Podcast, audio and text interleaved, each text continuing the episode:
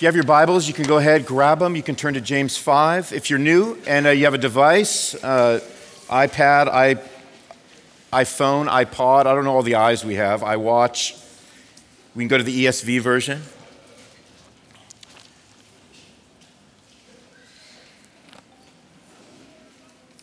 And we experience so many highs and lows uh, in, our, in our lives, in our existence. I was thinking about this week because we're, we're going to be talking about what it means to remain steadfast. And James is going to encourage us about what it looks like and who we need to be looking to in order to receive that encouragement. I was thinking about in our lives, like just the, the amount of uh, disruptions that we face in our lives that bring us into these places of, of emotional, uh, physical, spiritual, relational highs, and then all these other things that just drag us down, and we experience these just these lows uh, in our life, and they're unavoidable for us.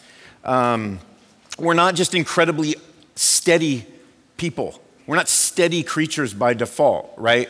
Like we don't like typically I don't wake up in the morning and just feel this sense of steadiness like every day. Regardless of your personality, the reality is because we live in a fallen world that there are things that are just coming at you all the time, right? And we're we're moving and we're ducking and we're taking hits. And it causes us to experience highs and lows. And what James is really going to be drawing us into this morning is this idea of steadfastness. What is steadfastness? Well, here's a definition for you it's when we don't forget God in the highs and we don't think God has forgotten us in the lows. That's just one definition of steadfastness. To be steadfast in your faith means that your default mindset in every unsteady situation and steady situation is to trust the Lord. To trust the Lord no matter the optics, no matter what it is that you're seeing that would make you and lead you to think and believe um, otherwise. Gosh, my dad was just this dude. I mean, well, of course he was. He was, he was a dad. Um, but he, we used to go on these vacations, and they, they were, man, Mom, if you're watching, just forgive me for saying this. They were not fantastic vacations in the sense that, you know, they weren't these elaborate things. It was almost like the plan that we would always have is just to get in the van and, like, I don't know, see where it took us, right? So we spent a lot of time in the car driving. Um, and if you're a kid, you know, that's great. You know, you don't care. You just can't wait to get to that motel and, you know, jump in that pool. And, um, but one of the things my dad always did was, he would like do this thing where we would be about, you know, we, we would get close to the town and somehow he would time it so that the car hit empty. And he would start just going through this thing like, I don't know if we're gonna make it. I don't know if we're gonna make it. And then he would have a, I know you're gonna, you can judge him, but he would have us start putting bets on whether we were gonna make it to the town to get gas in time, right? Um, he's a great guy, right? Um, it seemed like we were going to run out of gas. What we didn't know is that um, he knew the van that we were driving, and he knew that when the needle hit the E, this thing, the, the van actually went into, it had this reserve tank that it went into. So we usually get about another hour of driving when it hit the E. We didn't know that. Um, because we were kids, and he knew that. We just couldn't see it. Of course, the trick only worked once because as soon as we found out that was the case, um, you know, we, uh, we didn't, you know, believe in all of his crazy shenanigans. You know, we just judged him for it after that. Um, but this is one of the things that, that God does to us in that he, he tests our faith. And the reason why he does that is because we can't see what he sees. And that's been a theme you know, all through James. He tests our faith. James chapter 1, verse 3, this would have been back in September we, we went through this, but James says, For you know that the testing of your faith, it produces steadfastness. So we are not naturally steadfast creatures because we experience highs and lows and we're dodging things all the time and we're taking direct hits from things all the time that cause us to experience these highs and lows. So what James is going to do right here in two verses, uh, chapter 5, 10 and 11, he's going to bring us back to the stories of the people from the Old Testament to encourage the churches that he is writing to to look to the word and to see the Lord's purpose and to remember that he is compassionate and merciful, something that all of us needs to, to become more acquainted with this morning. Look what it says in verse 10. You know, let me back up. Let me start with verse 7 to kind of get us into James's theme here. He says, Be patient, therefore, brothers, until the coming of the Lord. He says, See how the farmer waits for the precious fruit of the earth, being patient about it, till it receives the early and the late rains. You also be patient. Establish your hearts, for the coming of the Lord is at hand. And do not grumble against one another, brothers, so that you may not be judged. Behold, the judge is standing at the door. And then, for our purposes today, verses 10, he says, As an example of suffering and patience, brothers, take the prophets who spoke in the name of the Lord. Behold, we consider those blessed who remain steadfast. You've heard of the steadfastness of Job, and you've seen the purpose of the Lord, how the Lord is compassionate and merciful. So, where James is leading us very uh, simply, very clearly, is the first thing we want to do when we are experiencing suffering and God is leading us into postures of patience is that we want to look to the Word. We want to look to the Word. How do you receive encouragement in discouraging times? That's the question. Whether you know it or not, you're asking that question all the time. How do you receive encouragement when everything is discouraging? James is saying you look to the word as an example of suffering and patience, brothers. Take the prophet, look to the prophets, open God's word. Look at these brothers and sisters who spoke in the name of the Lord, who were in places and in circumstances doing things that were going to put them in a place of sometimes danger and certainly always vulnerability. So he says, Look to God's word. You read the stories of those who suffered with patience so that you remember that your calling to follow Jesus and be his disciple is just not unusual. So, like everything that you're facing today, like none of it's unprecedented, none of it's unusual. When we look at the book of Hebrews, chapter 11, we're reminded how people like Abel and Noah and Sarah and Abraham and Jacob and Joseph, and Moses and Rahab and Gideon and David and Samuel. These are people who waited on the Lord through seasons of personal suffering. In fact, I'm going to turn, if you want to, just go back one book to Hebrews 11. Hebrews 11 just gives you this incredibly vast overview of the faith of some of these people that had to endure suffering so that they could have patience and steadfastness as a characteristic of their life. And so, if you, if you read the whole chapter, which we're not going to do, um, but if you wanted to do that, you would find the way the writer of Hebrews just unpacks the lives of all of these saints who I just mentioned, um, who experienced that life right? Who experienced a life of faithfulness, not because it was easy, but it was something that was grown and cultivated in them because of how hard it was. And then look what he says when we get to verse 37. He, um, he says, man, they, they were, they were talk, talking about these men and women, they were, they were stoned, they were sawn in two. They were killed with the sword. They went about in skins of sheep and goats, destitute, afflicted, mistreated, of whom the world was not worthy. Wandering about in deserts and mountains and in dens and caves of the earth. And all these, though commended through their faith, did not receive what was promised. In other words, this all happened before they got the visual of Jesus Christ like we have in our rearview mirror. And then he says, since God had provided something better for us, that apart from us, they should not be made perfect. And then listen what he says as we jump to chapter 12. He goes, Therefore, since we are surrounded by so great a cloud of witnesses, all these brothers and sisters in chapter 11, let us also lay aside every weight and sin which clings so closely, and let us run with endurance the race that is set before us, looking to Jesus the founder and perfecter of our faith, who for the joy that was set before him endured the cross, despising the shame, and is seated at the right hand of the throne of God. You see the, the focus, the resetting that the writer of Hebrews just takes us in right there in verse 2. And then he says this in verse 3 Consider him who endured from sinners such hostility against him. Why? Why do you need to consider that? Why do I need to consider that? He says it right here. So that you may not grow weary or faint hearted. So we have this great cloud of witnesses that give witness to the testimony of God, the faithfulness of God. And these witnesses encourage us to remain steadfast, and even more so because we are on the other side of Christ's death and resurrection. We've seen the fruition. So when we say, we say this a lot at Substance Church, we say your, your suffering, your pain, your seasons of hardship, they're not meaningless because Christ suffered. So what, he, what, what happened when Christ was suffering is he just wrung out the meaninglessness of suffering for us. And we get to see that. That was only something that was in just thousands of years later for some of these brothers and sisters. We have the benefit of seeing how Christ made that come to fruition because we are on the other side of Christ's death and resurrection.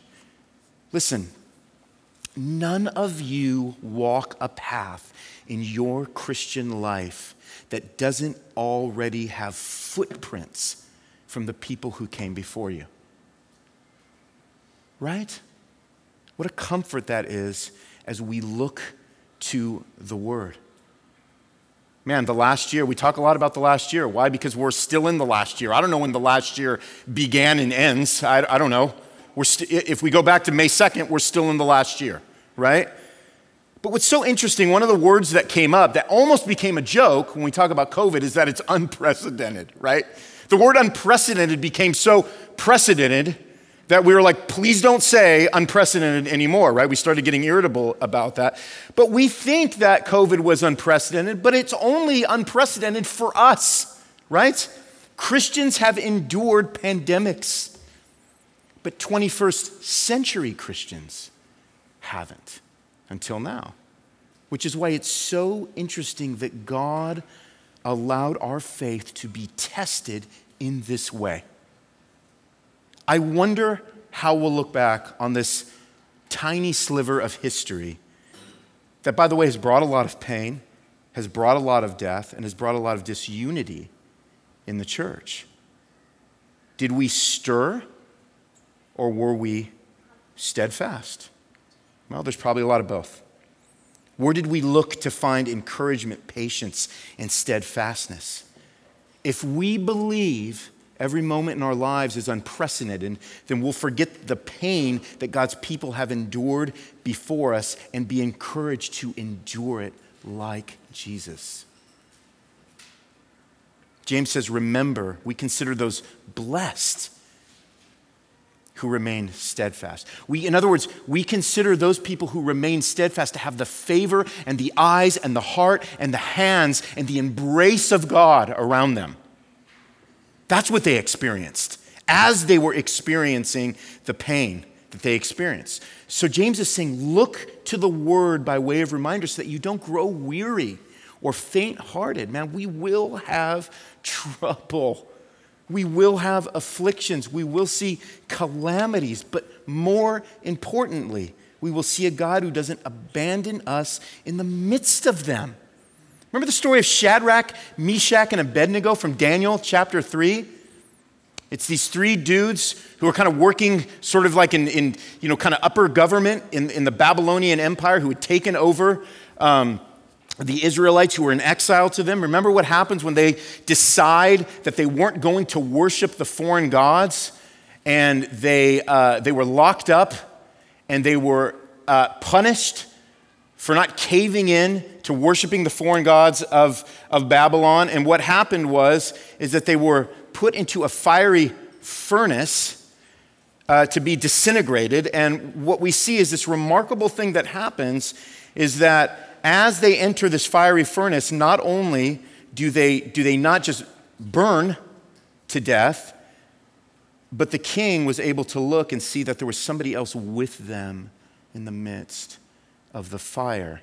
They were saved because they were not alone in the midst of the fire. And that is us. That is a picture of us who find ourselves in the middle of the fires of our life. And we shouldn't think for a minute that there's ever a moment that there's not somebody with us whose name is the Lord. Look to the Word to remember the company of saints you're in who have already walked the path you're on. John 16, 33, I've said these things to you, Jesus said, that in me you may have peace. In the world you will have tribulation. But take heart, I have overcome the world. Not take heart because someday it's all going to end on this earth and you're never going to experience another tribulation or trial. No, no, no. Take heart because I have overcome the world so that you have the next world to look forward to when all of these things have been abolished, which gives you the hope and the life and the joy to continue to make it through this world. Right? Psalm 34 19, many are the afflictions of the righteous. Like the Bible's not trying to trick you into thinking that you're living your best life now, like some people try to deceive you with. You will have many afflictions, but the Lord delivers him out of them all.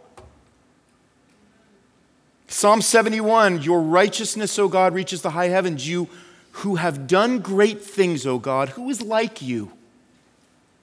You who have made me see many troubles and calamities will revive me again from the depths of the earth. From the depths of the earth, you will bring me up again. Where else are you going to get that kind of encouragement? James is saying, look to the word, look to the prophets, look to the men of old who endured such suffering and remained steadfast. He also said, see the Lord's purpose when you look down there at James 5:11. He brings up the example of Job to remind the church that God does nothing in vain. Here's what's happening when we're experiencing things in our life that are hard things. God wants to increase your optics. He wants to give you greater clarity of vision. My older sister Kim, man, just from a very young age had just really, really bad eyesight. And I remember when she came home um, from the dock and she'd had that first pair of glasses uh, that, that she got. And I, and I, remember, I remember some of the, the phrases she used was like, I feel like I'm seeing for the first time. I didn't know that that was that color. Her eyes were so bad. And now everything was becoming vivid for her again. She was seeing what the rest of us had been seeing, and that's what God does to us when He brings us through seasons of suffering. He allows us to see His purpose. He, he gives us the example of Job to remind us that all of these things have a purpose behind them. God does nothing in vain. God allowed Satan to afflict Job to the degree that he suffered through just this unimaginable loss he lost his sons. He lost his daughters. He lost the majority of his material wealth. Here's what's interesting about that the Lord wasn't angry with Job. The Lord was pleased with Job's faithfulness, but he tested it for the sake of steadfastness. Job chapter 2, verse 3, listen to this, all right? And the Lord said to Satan, Have you considered my servant Job? that there is none like him on the earth, a blameless and upright man who fears God and turns away from evil, he still holds fast his integrity. Although you incited me against him to destroy him without reason. I feel like going, God, next time you have a convo with Satan, just leave me out of it. It's cool, whatever you think of me, like, let's just keep it quiet. Like, I'd be super into that, right? But you see what the Lord does? The Lord is saying, Man, have you seen my boy Job? Have you seen his faithfulness? God allowed Satan to afflict him and test him. And Job came out a very different human being than he did before that moment. Job had no clue why the Lord was allowing what he was allowing in his life. But here's what we do know without Job's suffering, listen to this, we would only have seen the story of a man who basked in the warm glow of God's blessing, but never deepened through God's burdens. Job was able to say in Job 121 Naked I came from my mother's womb, and naked shall I return. The Lord gave, and the Lord has taken away. Blessed be the name of the Lord. If you've ever sang that praise song, you probably didn't know that that line about naked in and out was like in that, in that phrase, right? Because we just sing it and it's all like happy. But that song really is rooted in this painful, this unimaginably painful moment in Job's life. These are the words that can only come after you've been wounded. Naked I came from my mother's womb. Naked shall I return. The Lord gave, the Lord has taken away. Now, a lot of us might stop right there. But Job says, no, blessed be the name of the Lord. Because why? Because, because Job had a crystal ball? Because Job saw the future? Because Job said, you know what, man, I can have some more kids. You know what, I can, I can reclaim up my fortunes. You know, I, I, man, I can get back to physical health. I mean, what's the big deal? I'm invincible. You see the things I've done in my life? No, he didn't say that because of the circumstances or what he thought he could redesign and rearrange uh, in his own life with his own resources. He said that because he was focused on the God who is responsible for the means and the ends of all of those things. James is saying this is the place that we need to get to, where we see the Lord's purposes. Hebrews 12 11 says, For the moment, all discipline seems painful rather than pleasant, but later it yields the peaceful fruit of righteousness to those who have been trained by it. We will never fully understand the why of our pain. Man, and for some of us, that just drives us batty. We're, we're just bonkers because we don't understand the why of our pain.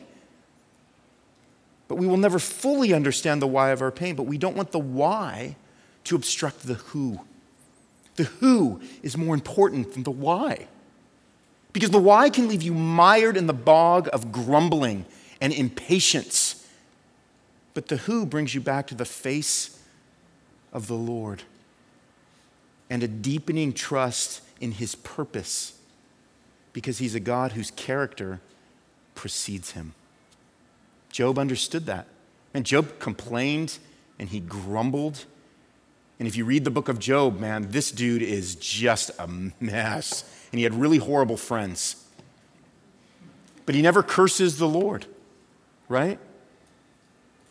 What we don't understand, we entrust to God because we know our understanding has limitations. Turn with me to 1 Peter. It's the next book. Man, I'm making this so easy for you today. Keeping it tight. 1 Peter 4. I'm going to pick up in verse 12. This is what it says. Beloved, do not be surprised at the fiery trial when it comes upon you to test you. I think we've read this verse a lot through the book of James.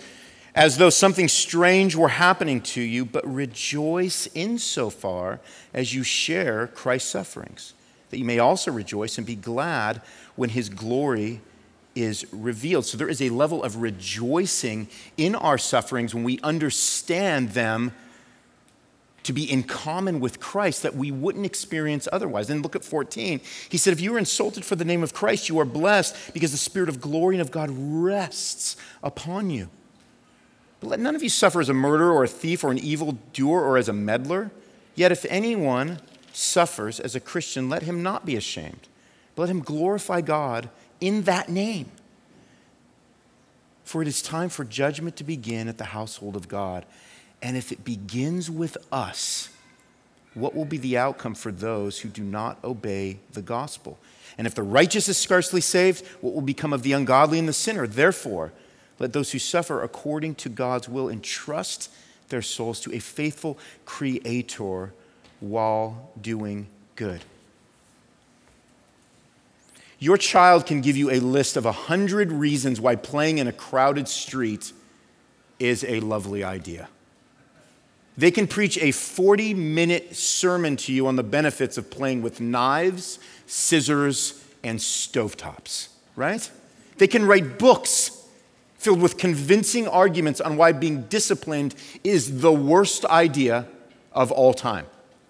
The problem is that they don't understand the purpose behind your reasoning. They are momentary in their thinking. Sorry, kids, but you are. Don't worry, we are too. They don't have the mind to understand that they can't know what only you can know. They don't have the maturity to entrust themselves to you. This is what trials do for us. Trials reposition our trust. And that's why God allows us to experience them. That steadfastness of trust in the Lord comes in our trials when we look to God's word, when we see God's purposes the way Job did, and finally, when we remember that he is compassionate and merciful, like you see there in verse 11. So, remaining steadfast allows us to see the volume of the Lord's compassion and mercy amplified in our life. And the noise of the world, by the way, is always trying to drown out the whisper of God's voice in our lives. Man, it's always threatening to drown that out. So I have these AirPods, right? And what do I do? Well, when I'm in a crowded space, I'm trying to work or read, I, I, I put them in and I turn them up when it's crowded around me to drown out the voices around me. But if I'm having a conversation with you, it would be weird to have my AirPods turned up. Why? Because I would be drowning out and crowding out your voice and the things that you're trying to say to me. It would make no sense to do that. I wouldn't understand the purpose of the words that you're trying to speak to me. All through Scripture, we see that God has a reputation for being compassionate and merciful. We see that this is the thing that God is known for. It's like Tom Brady being known for his Super Bowl rings. That dude is just going to be known forever for being this just once in a lifetime athlete. When you think Tom Brady, you're going to think Super Bowl rings 100 years from now. But this is what happens to us. When the volume is up on our pain, the Lord's compassion and mercy soothes and softens the volume of our wounds. See, James understands what he's talking about when he says, hey, you need to look to the example of Scripture to see those who have endured suffering. You need to see that in suffering, the Lord has a particular purpose that may not be very visible because of the volume of the stuff that is surrounding you. So, what does James do but pull us back to the heart of God? What does James do but pull us back to the intentions of Jesus Christ in our life who endured the suffering for us? What does he do but, but refocus us and reshift our attention? What does he do but reposition our trust through the trials that we experience? Psalm 103 13, as a father shows compassion to his children. So the Lord shows compassion to those who fear him. 1 Corinthians 15 58, therefore, my beloved brothers, be steadfast, movable, always abounding in the work of the Lord, knowing that in the Lord your labor is not in vain. I don't know where my labor is going. I can't see that in your lives. Man, I'm just called to preach the gospel, right? To minister. All I know is that that labor's not in vain. I don't know how God is laboring through that in your all hearts. I don't, I don't know. Every once in a while, I get, I get sort of a, a glimpse of it. But I have to trust that the labor that I'm doing is not in vain because why? Because God is actually doing the labor. Because God is the one actually doing the heavy lifting. I'm just a conduit. I'm nothing. 1 Timothy 1 15 through 16. The saying is trustworthy and deserving of full acceptance that Christ came into the world to save sinners, of whom I am the foremost. But I received mercy for this reason that in me, as the foremost, Jesus might display his perfect patience as an example to those who were to believe in him for eternal life. So, the opposite of steadfastness, then, given everything that we are reading and learning, is suspicion. It's suspicion of God's intentions toward you. And your decisions and your actions and your mindset will reflect that. James understands our humanness. He understands our tendency to look at our circumstances and lose perspective, to let the highs and lows be the thing that shapes our opinion of God's motives toward us. So, what is he doing? He's moving us back to God's word. He's not moving us away from God, He's moving us closer to God, where we see His purposes, which are to display His compassion and mercy, which, by the way, we can see with laser like clarity only when we look to Jesus. That's who we see when we look to God's Word and we see the fullness of His compassionate and merciful purposes. Jesus clears up some of our confusion. It's like he equalizes some of the difficult frequencies of our life that bring dissonance. So you got Nick Dotson, no, you got Sheldon Markle in the back. One of the things he does behind the soundboard is he has this thing called an equalizer on the board. And so, as I'm speaking and as we're singing and as instruments are going through the, the sound system, there's all these weird frequencies, most of which need to be cut out so that you guys can experience clarity. So you can actually hear all the words that I'm saying, you're welcome. You know, I mean, that's a whole different thing. But, but, but for us to be up here singing and communicating and preaching God's word, you need, you need to be able to actually hear that through the sound system that God has provided for us. An equalizer is what helps you hear that with clarity. And that's what God's word does in our lives through the work of Christ. We can remain steadfast because we consider things in God's word. We consider the hostility Jesus endured from sinners so that we could become sons and daughters who remain steadfast because living inside of us is the steadfastness of Jesus. You can endure because you have a supernatural endurance that comes from the very body of Christ who endured for you. Does that make sense? So, some of you and are just standing in the middle of turbulent waters right now. You feel isolated, you feel alone. James is saying, let the steadfast love of the Lord and the love that he has shown to all the people that have walked this path before you, let that anchor you. James is saying, let the compassion and mercy of Jesus hold you fast when the world is spinning around you at warp speed. James is reminding us of the most important thing that we could possibly remember as we exit the building here in a few minutes. And it's that Jesus walks with you, Jesus carries you, Jesus sees you, Jesus knows you. Jesus has not forgotten you, Jesus has not abandoned you. How do we know that? Because he has a track record of not doing it with everybody and everybody's story that we read about in this book. He will steady you so that you can remain steadfast. Amen? Let's pray. Lord, we thank you for just this gracious word from James. We're not very steadfast, but it's the steadfastness of Christ that anchors us.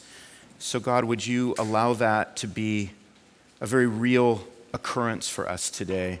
Lord, as we scatter, as we go back to our homes, to our places of influence, to our work, to our schools, Lord, I pray that we would remember, Lord, whatever place we find ourselves in, whatever hard season we're in right now, Lord, that these, in a very real way, aren't very unprecedented times. They may be unprecedented for us, But Lord, when we look through Scripture, we see all that your saints, all that the men and women who were faithful to you endured, and how you held them fast. That the faith that you gave them